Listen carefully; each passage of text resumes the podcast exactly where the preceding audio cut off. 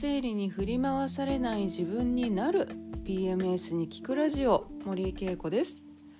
はい、皆さんこんにちは。いかがお過ごしでしょうか。1週間早いですねってまた言ってますけどね、来週にはねもう12月ですよね。もう今年も残すところ1ヶ月もうそろそろ切るっていうところに入ってきてますけれども、さあ皆さんこの1年ねいかがでしたでしょうかね。あと1ヶ月ラストスパートです、無理せず頑張っていきましょう。はい、今日のお話なんですけれども、今日はですねちょっと愛着障害というものについてお話ししたいなと思っているんですね。で、愛着障害って何かっていうと幼少期に、親だったり、親に代わる養育者だったり、自分が成長するにあたってその愛着というものがこう形成されていくんですね。でその愛着っていうのは何かっていうとその親や養育者との間で十分なその愛情の形成がなされているというのが、愛着形成というものなんですね。で、そこで愛着というものがしっかりと作られていけば、例えば人への信頼だったりとか、自分への自信だったりとか、あとは様々にその、十分愛をねこう感じて生きてきたというところで、様々なこう人生の中でのその感情面でのねこう充足というものが得られていくわけなんですけれども、その愛着形成に障害があるというのがその愛着障害というもので、さっき言った逆のことが起きるわけなんですね。親だったりその養育者との関係の中で、十分なその愛着が作られなかった、つまり自分が求めている愛情だったりとか、自分がこう安心できる関係性を、そこで築けなかった。そのためにその愛着というものが欠けた状態、愛を感じる力だったり、愛情をこう受け取る力、あとは愛を受けることによってその自分への自信が生まれたり、そういったものがその十分に作られなかった状態っていうのが愛着障害といって、これはね幼少期その成長過程でその作られていくものなんですけれども、それがやっぱりこう大人になってもなんていうんですかね、その経験としてこう残ってくるものなんですね。ですので、その当時幼少期に愛着障害というものがあれば、それが大人になってもさまざまな形で、社会との関係だったり人間関係だったり、自分の性格形成というところで、何かしらの、障害となって出てくるというものなんですね。でこれが実はねPMDD の症状の人、特に PMDD の症状のある人は、そのあたりが結構生理前、排卵期から月経が始まるまでの2週間ぐらいですよね。ここら辺で結構感情面でこう毎回揺さぶりをかけてくるということが起きやすいという傾向なんですね。でこれはPMDD の人がその愛着障害を持っているというような研究なんかは、まだ全然出てきていないので、はっきりとはもちろん言えないんですけれども、やっぱり私がこれまでね数多くのもう PMDD や PMS の方のカウンセリングをしてきた中で、やっぱり愛着障害というものが残っているなという方はものすごくやっぱり多いです。で私も多分そのうちの一人だと思うんですよね。ですので、身をもってそのあたりを結構確信を持ってこう言えることでもあるんですよね。でじゃあ愛着障害っていうのはどの程度からその愛着障害になるのかっていうのは、正直本当に人それぞれなんですね。で例えばあの人に比べたら私なんて愛されてた方だわみたいな比較なんて正直簡単にできると思うんですよね。で自分よりひどい状況にいた人だったりとか、例えば片親の方とそうでない方の中で育っててきたってなると、まあ、それだけで私なんて両親揃ってるからまだマシなんだわみたいな比較っていうのは正直簡単にできますけど、それこそ両親が揃っていてそれなりに普通の生活をこうしてこれたつもりだけど、なんで私はこうなんだろうっていうパターンって結構多いんですよね。ですのでこう目に見える形ですごく大きななんかトラブルだったりとか、事件だったりとか、まあ、すごくねこう辛い環境だったりとかっていう場合、もちろんその場合にも愛着障害っていうのは生まれると思いますが、そうでなくても愛着障害って生まれるんですよね。ですのでまず自分に愛着障害があるかどうか、これはもしかして愛着障害なのかなと、自分で自己分析するときにまずやってはいけないのが人との比較なんですね。で、私は人と比べたらこんなにこうまだ恵まれてるのにみたいな、そういうバイアスが入った瞬間、まあ、自分の本質を見られなくなっちゃうので、まず比較っていうものをしないということがすごく大事なとこなんですね。で、まあ、その上で自分が、まあ、その比較なしに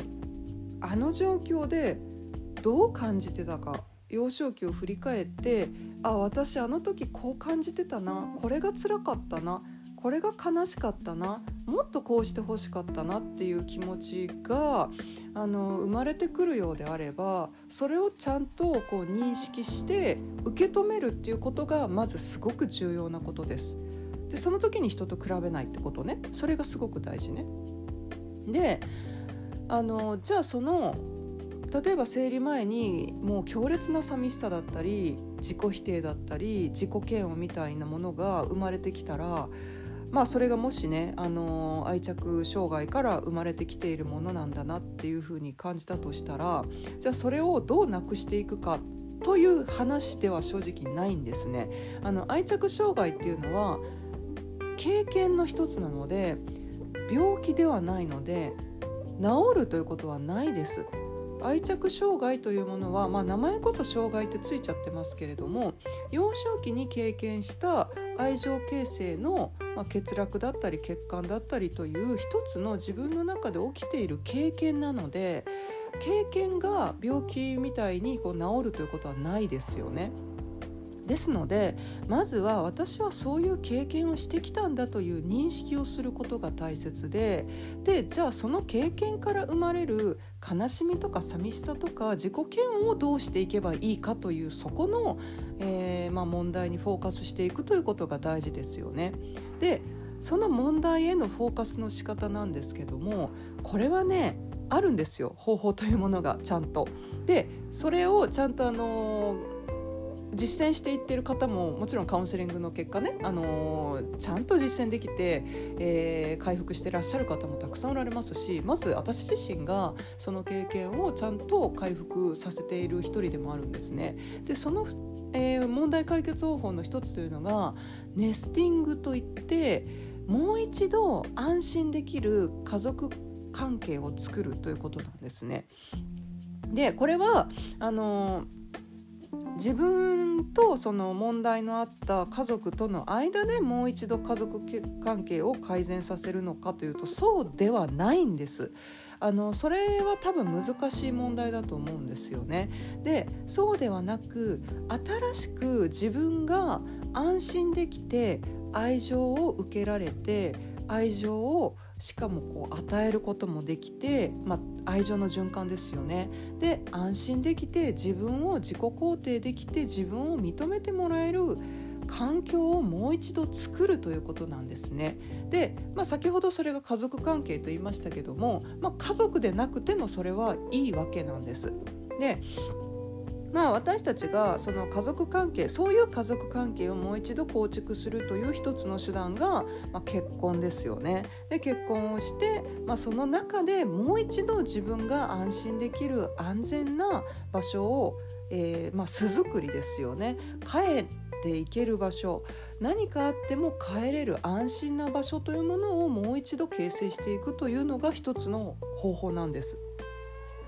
で、私たちはその場合結婚ということがありますけれども、これからの時代というか今の時代は本当に結婚という形にこだわらなくても、そういう関係を築ける人となんていうんですかね、一緒に暮らすだったりとか、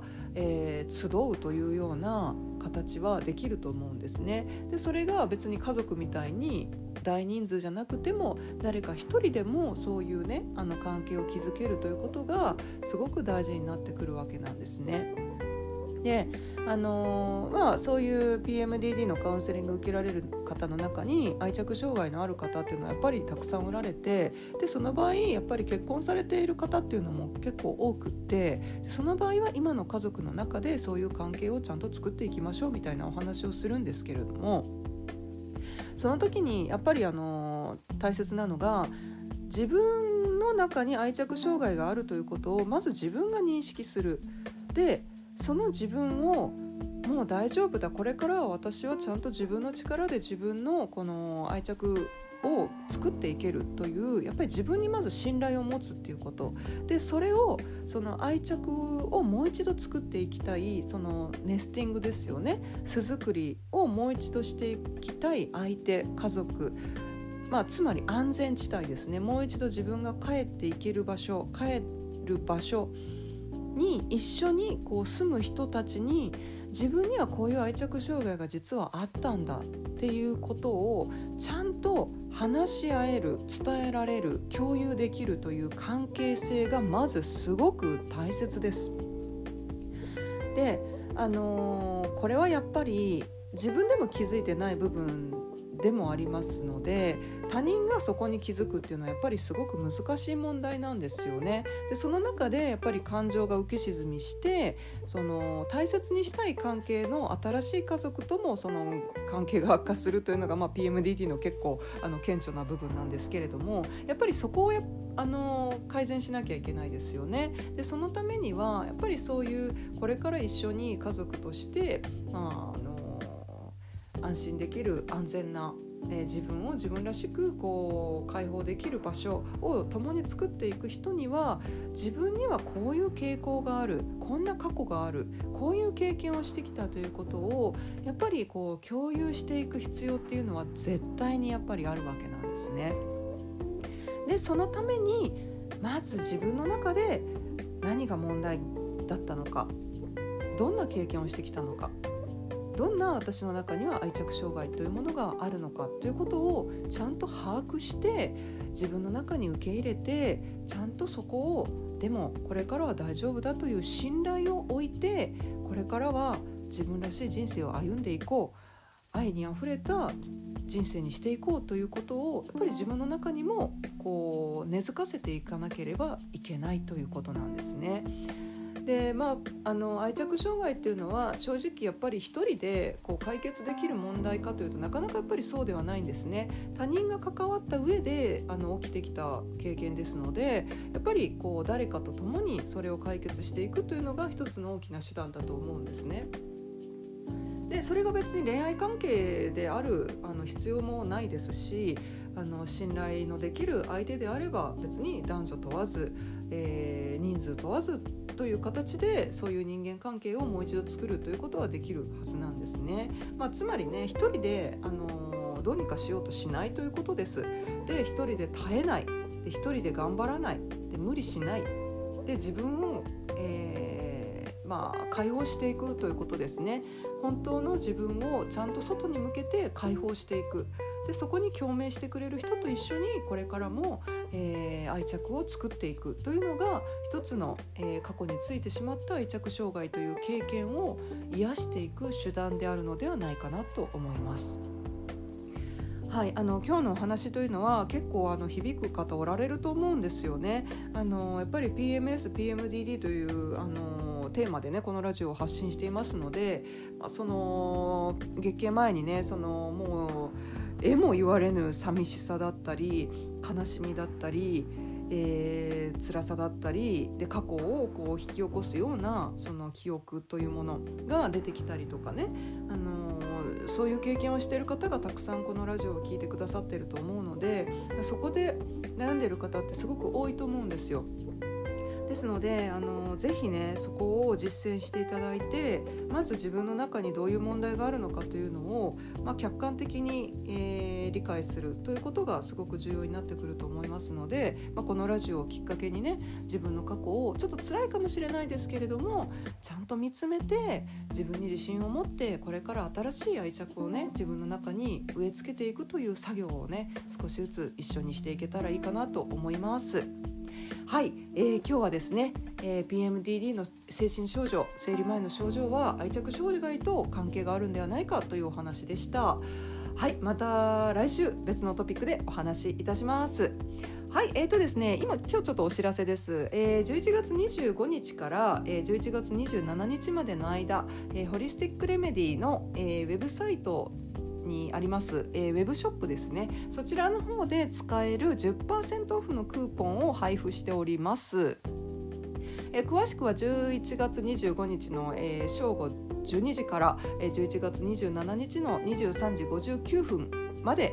使える 10% オフのクーポンですので、そちらの方ですね、ブログの方で、ホームページのブログの方で、クーポンコードなんかをお知らせしてますので、ぜひね、クーポンゲットして、商品購入していただけるとお得になるかと思います。すべての、取扱い商品が対象です。 PMDD や PMS に、効果のあると言われているサプリメントですね、あとは、ハーブティーだったりとか、そのあたりたくさん商品ご用意してますので、この機会に試したいなという方がおられたら、クーポンを使っていただけるとお得だと思います。詳しくはブログの方をチェックしてみてください。はい、それではまた来週。じゃあねー。